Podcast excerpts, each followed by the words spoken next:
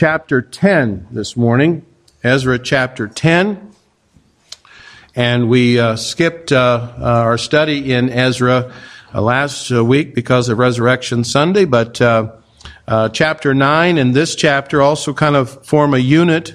the problem was introduced in Ezra chapter 9. We'll have a, a proposed solution in Ezra chapter 10. And the question uh, is the solution the right solution? Is the solution the right solution? there's definitely sin that had to be reckoned with, but the question chapter 10 poses, did they deal with it completely and according to God's plan? Some Bible commentators, and this is a, a particular chapter that uh, I think uh, for me it was a, a bit of a uh, to begin with because I read other uh, sermons and uh, commentators, and uh, uh, they come up with a, a, completely different type of a, an answer to some of these things. They think the solution is not ideal, but it was the best under the circumstances.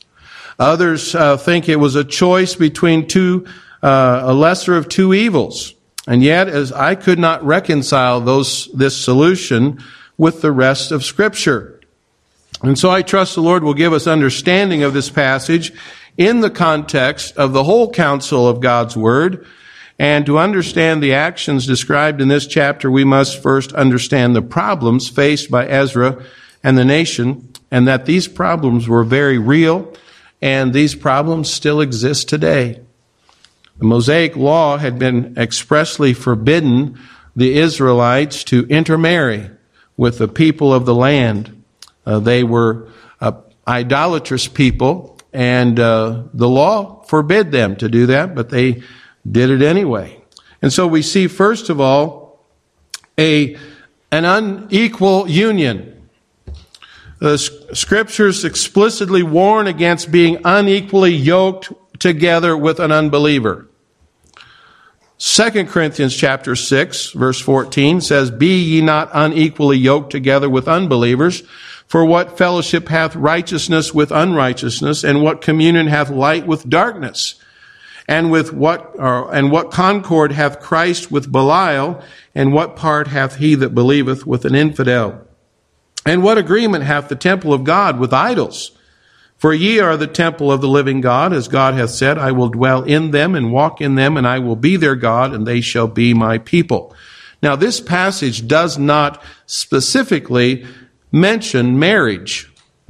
It speaks instead of any kind of tie which we might bind ourselves together with another person.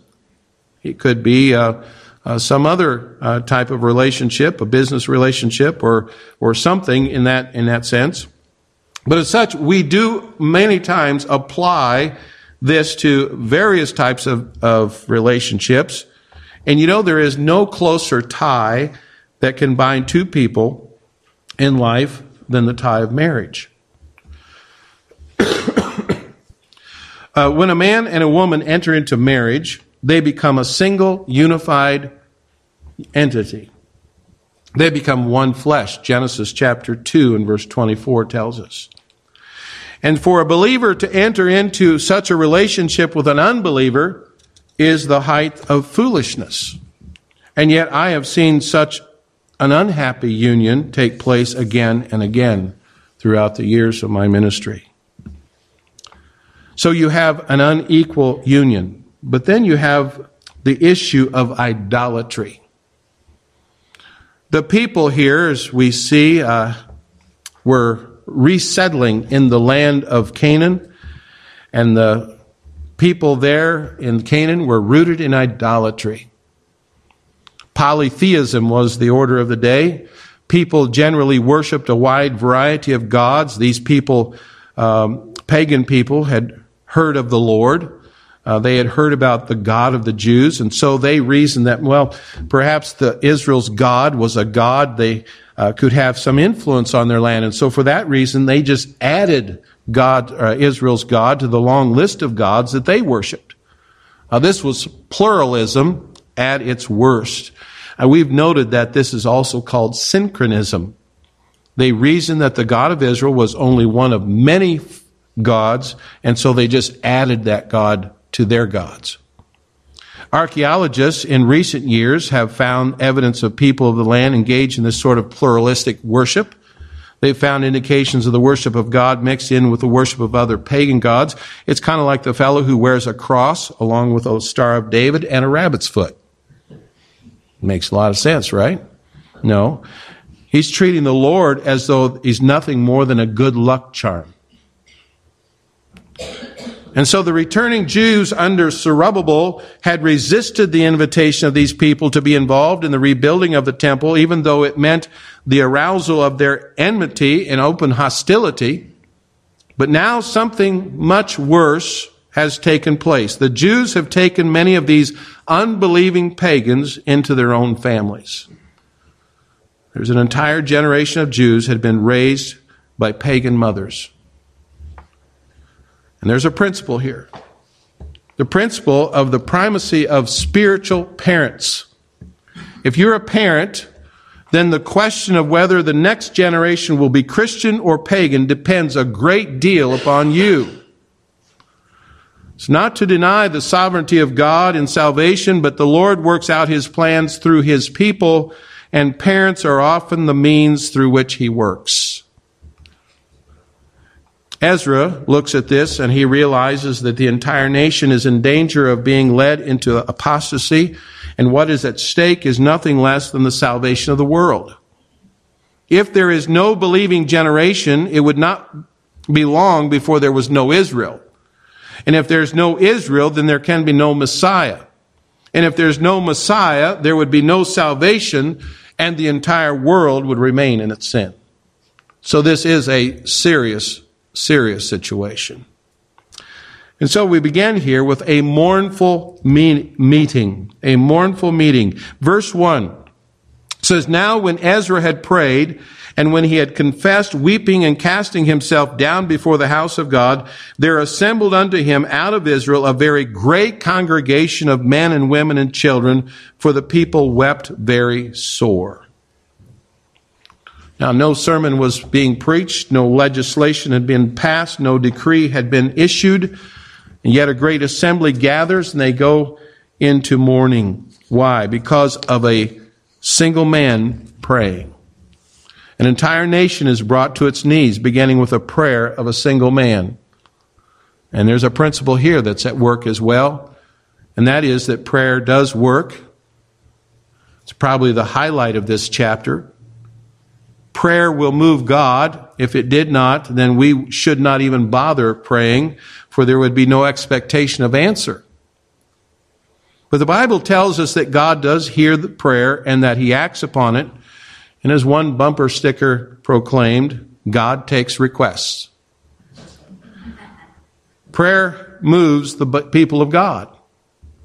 And because God is the one who changes hearts, a prayer to Him is able to bring about a change in the heart as well of another. And the principle has some very important ramifications. It means that if you have a problem with another Christian, you should not neglect praying for them. You know, if someone has offended you, the best thing you can start doing is praying for them. But there's a question here. Just because you pray, does that mean whatever happens next is approved of God? Just because you prayed about it and then something happened, is that thing going to be approved of God? And that's what a question I want you to keep in mind here. That brings us to a suggested solution.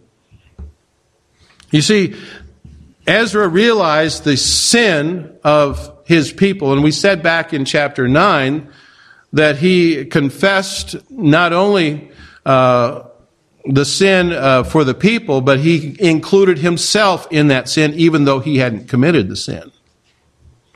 But he knew that there was a problem here, and that was the intermarrying of uh, into the uh, pagan uh, people of the land where they were living. And so in verses 2 through 4, we have a suggested solution. It says in verse 2, And Shechaniah, the son of Jehiel, one of the sons of Elam, answered and said unto Ezra, We have trespassed against our God, and taken strange wives of the people of the land, yet now there is hope in Israel concerning this thing.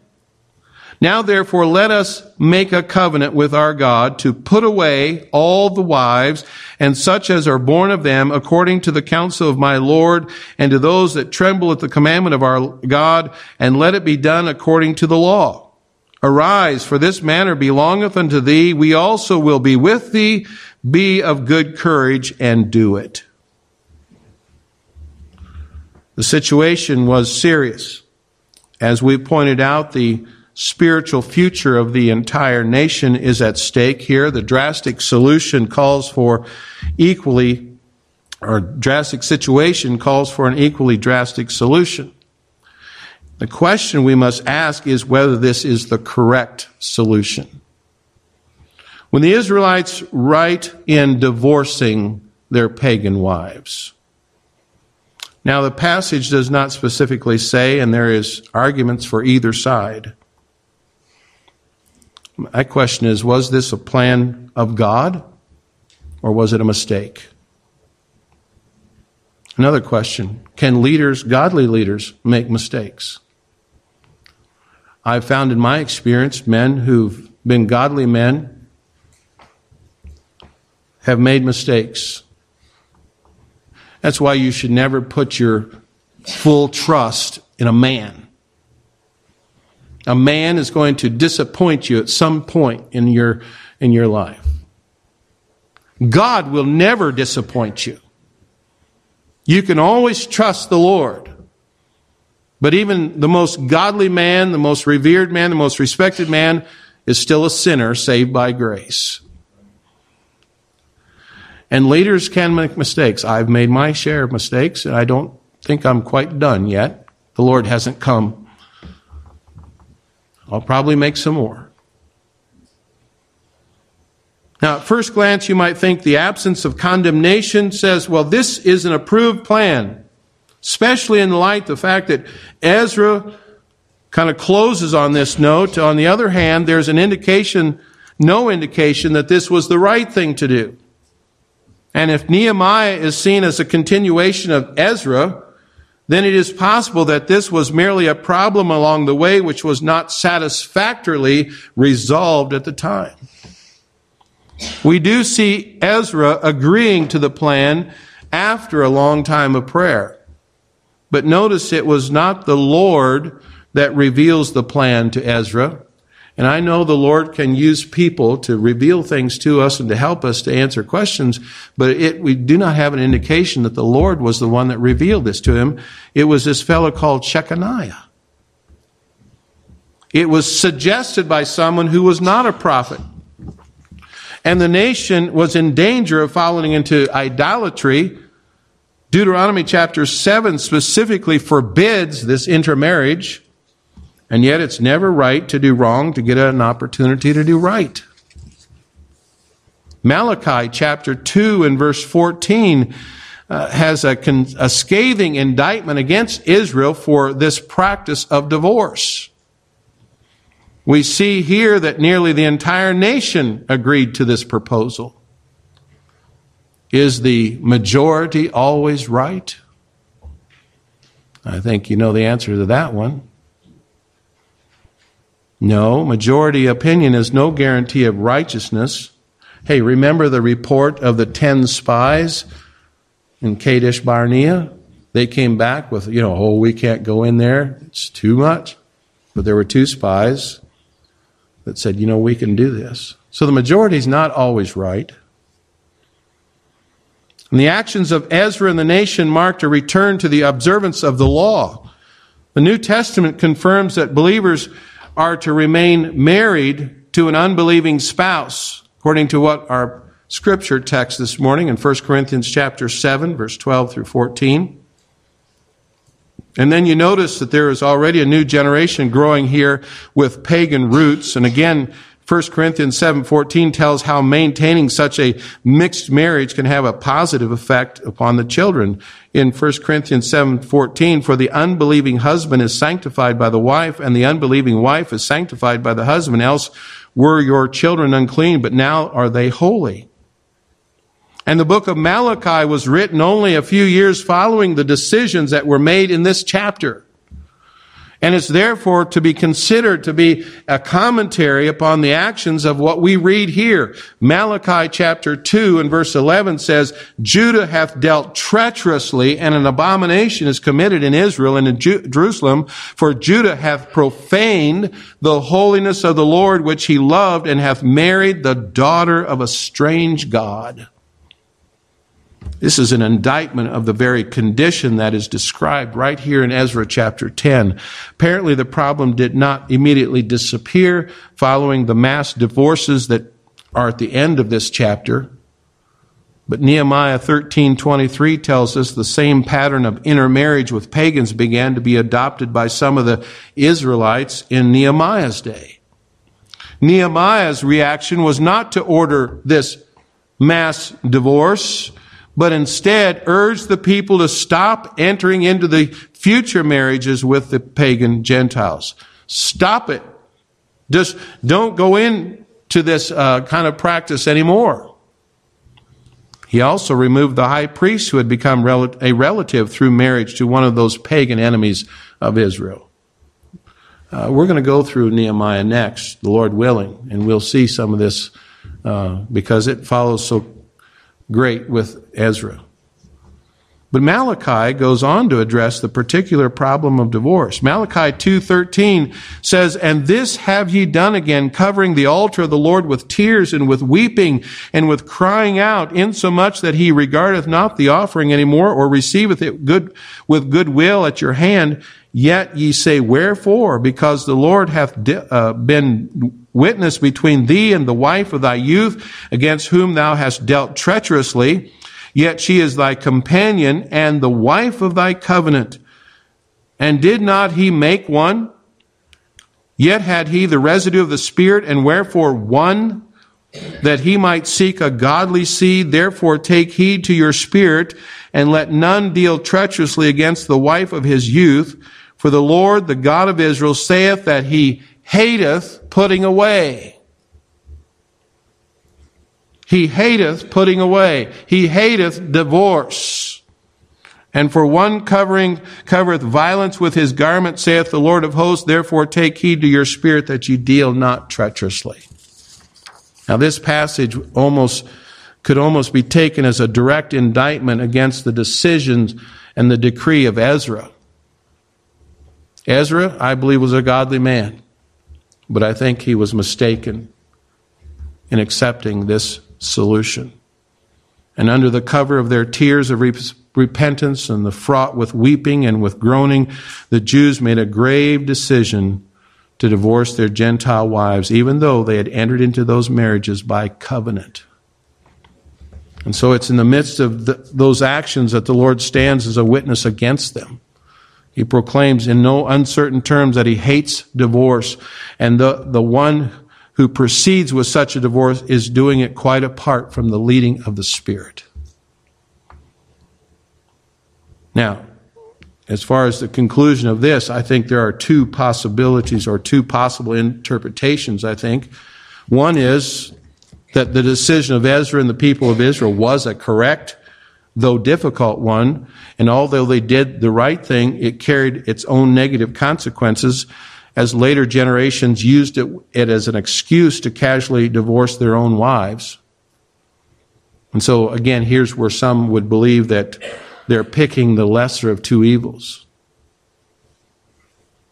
And I might say that negative consequences of divorce many times is that the children think, well, mom and dad got a divorce, so I guess I can get a divorce too. There's nothing wrong with it. They got by with it, so I guess I can get by with it. But the Malachi passage would then point out a problem for the next generation. And they saw they used these divorces of the previous generations to participate in unwarranted divorces themselves.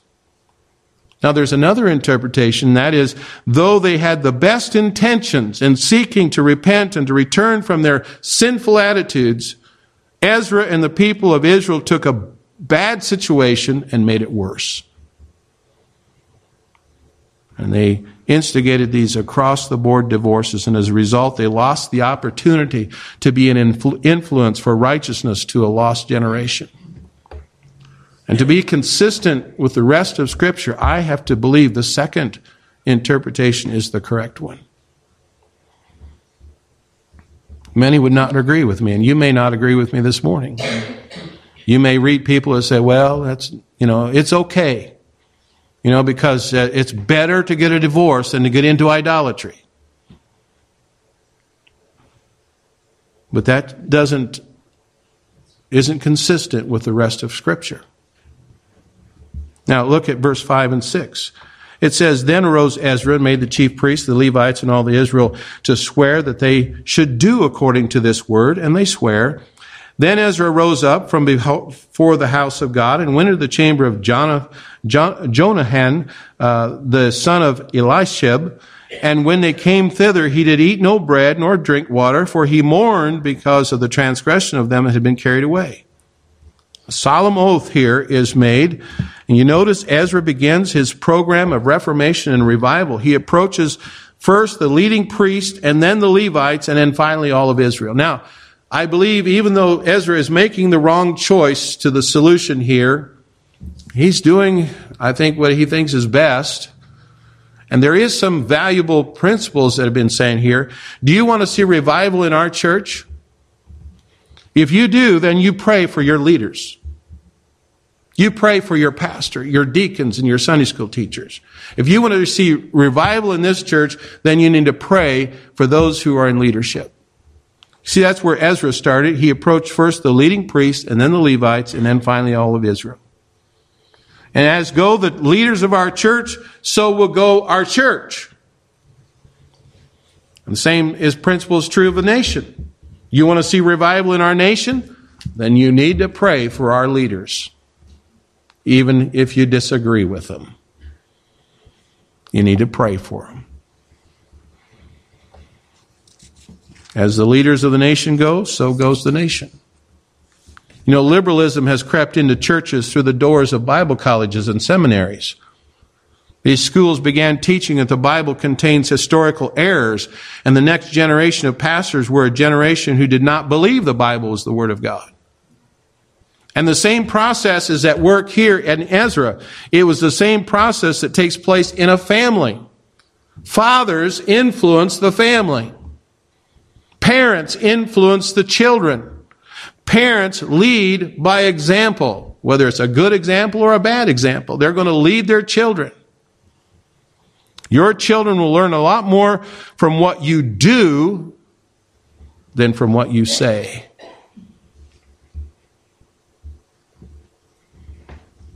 You want revival, then you need to pray for leadership.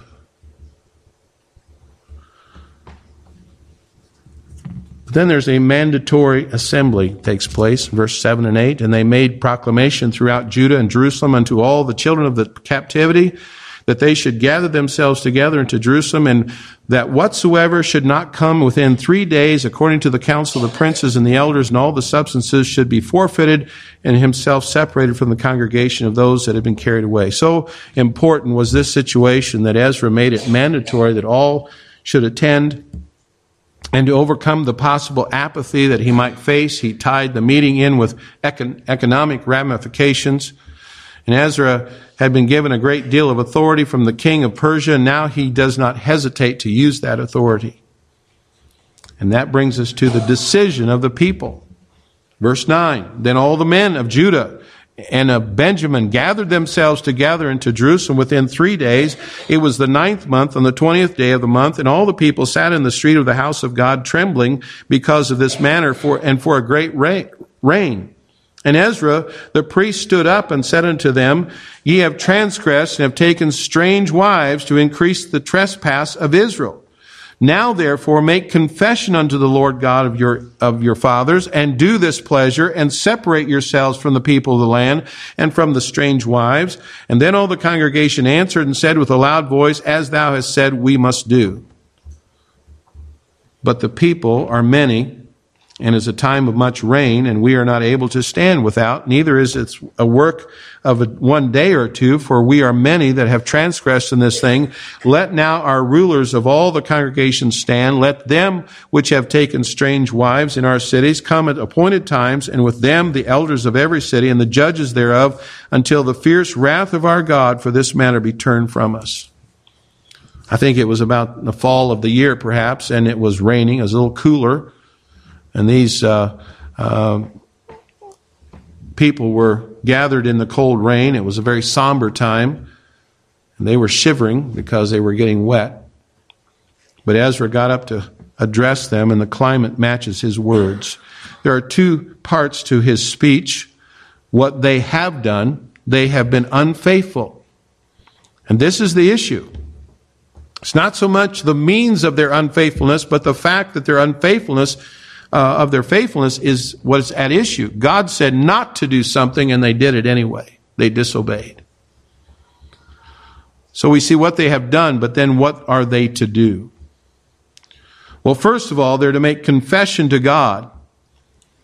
Again, confession means agreeing with God that you have sinned and that you stand guilty and condemned without excuse. And how different this, this is from the spirit of the age in which we live in. And the people saying, well, I didn't do anything wrong.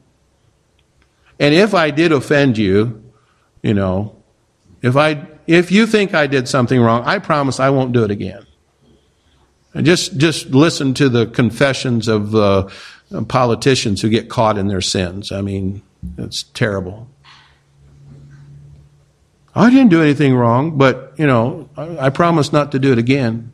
Well, you promised not to do it again, it must have been wrong in the first place. But see, confession is agreeing with God that we have sinned. And then secondly, we need to do His will. Repentance involves more than just change of mind. It involves a commitment to turn from sin and turn unto righteousness. As the hymn reminds us, we must trust and obey. And then thirdly, separate from the unfaithfulness. Now, we're to separate from that which hinders our spiritual walk.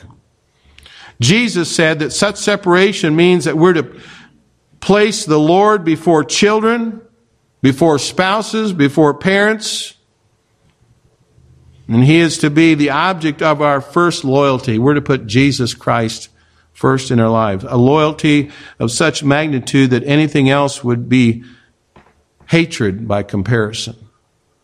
So one might ask, well, were these men correct in putting away or divorcing their pagan wives, separating from them? Again, I have to say no. That would be inconsistent of what we've been taught in other scriptures. I would say, in considering the full counsel of God, I would have to suggest that each of these men should have gone home and told his heathen wife, honey, I have been a terrible witness. Just the very fact that we got married when we, uh, we were not to be a follower, we are uh, not a follower of the Lord, is a demonstration of my rebellion. Boy, it's hard for us men to admit when we're wrong, doesn't it? But that's what needed to be done here. These men ought to said, you know, I have done something wrong. I have sinned. But we're going to start from the point we are right now. And so here's the deal. I'm going to get right with God. I'm going to walk in righteousness from now on. Our children are going to be raised in the ways of God. Your idols will be removed from our house, and we're not going to go to any of your family sacrifices. Whoo! He's living dangerously, isn't he? Now, at that point, I think the heathen wife could choose to serve the Lord with her husband, or she could have chose to leave, but divorce was not the answer.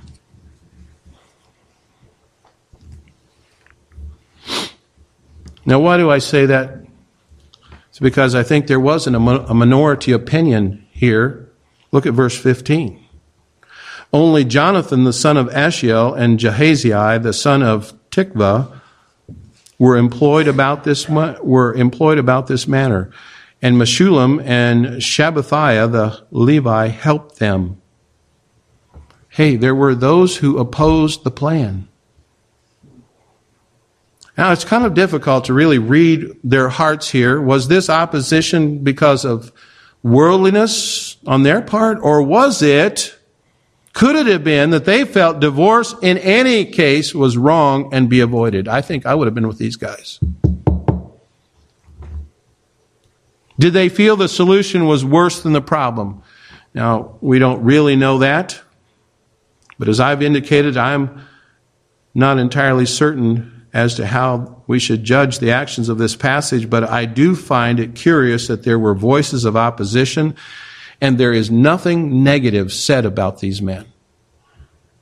There's nothing said here that says these men were wrong in their opposition. And furthermore, the words of Malachi concerning divorce seem to support this minority view.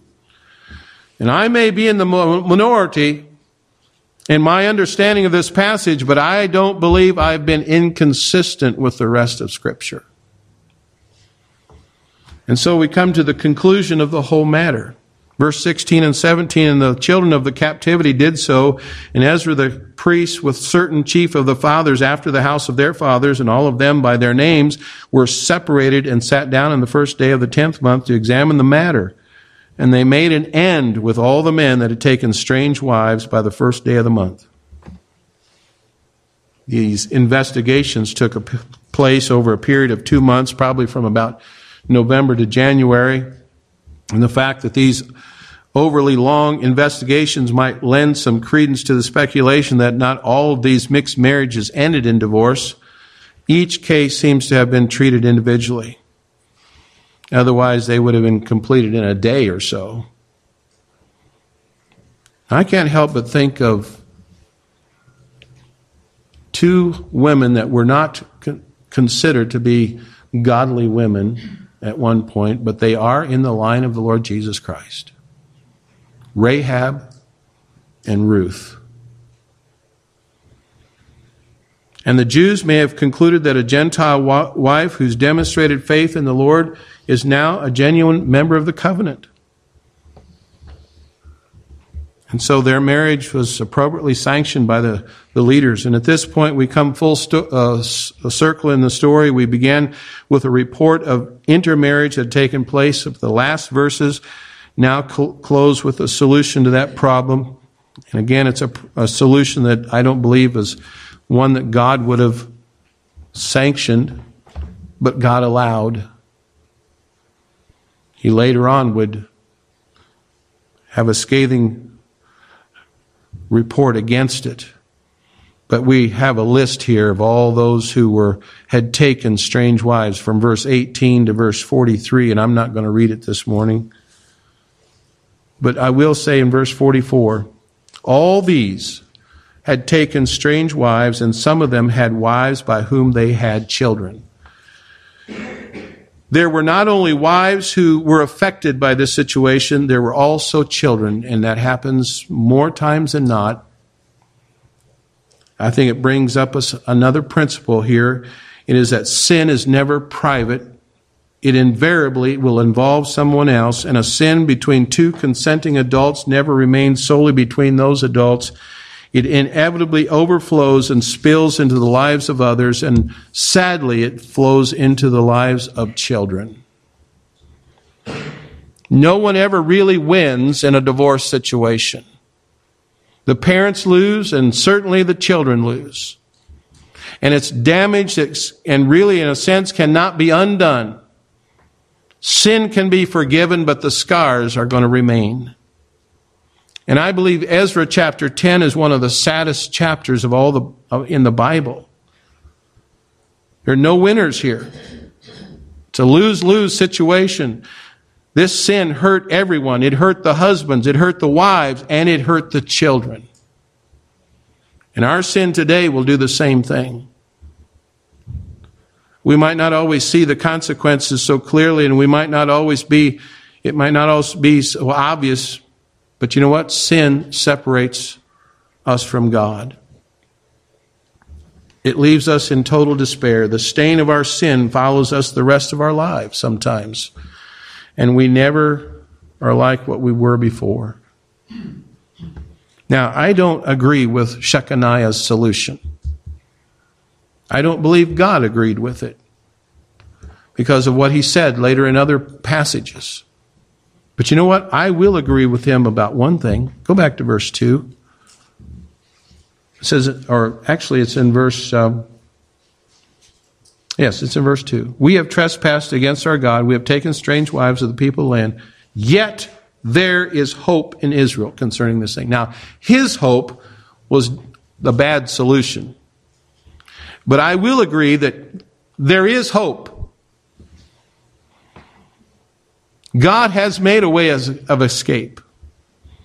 The death of Jesus Christ paid the penalty for our sin, and the blood of Jesus washes away the stain of our sin. We can be made pure and holy. And in his arms, we can find a new beginning. I wish that the, many of these men who are listed here would have found a new beginning and they had taken a stand for God in their homes and not separated themselves from their, their wives. Whatever your situation is this morning, there is hope. We need to put our faith and our trust in the Lord Jesus Christ. We need to be faithful to obey His word. And we need to be careful that we don't just pick out a passage of Scripture and say, well, see here, they put away their wives. It must be okay. No, you better read all the Bible about that on that subject. You better read whatever the Bible says on that subject, and then you can come to an understanding what the Lord wants us to do. Let's bow in prayer. Father in heaven,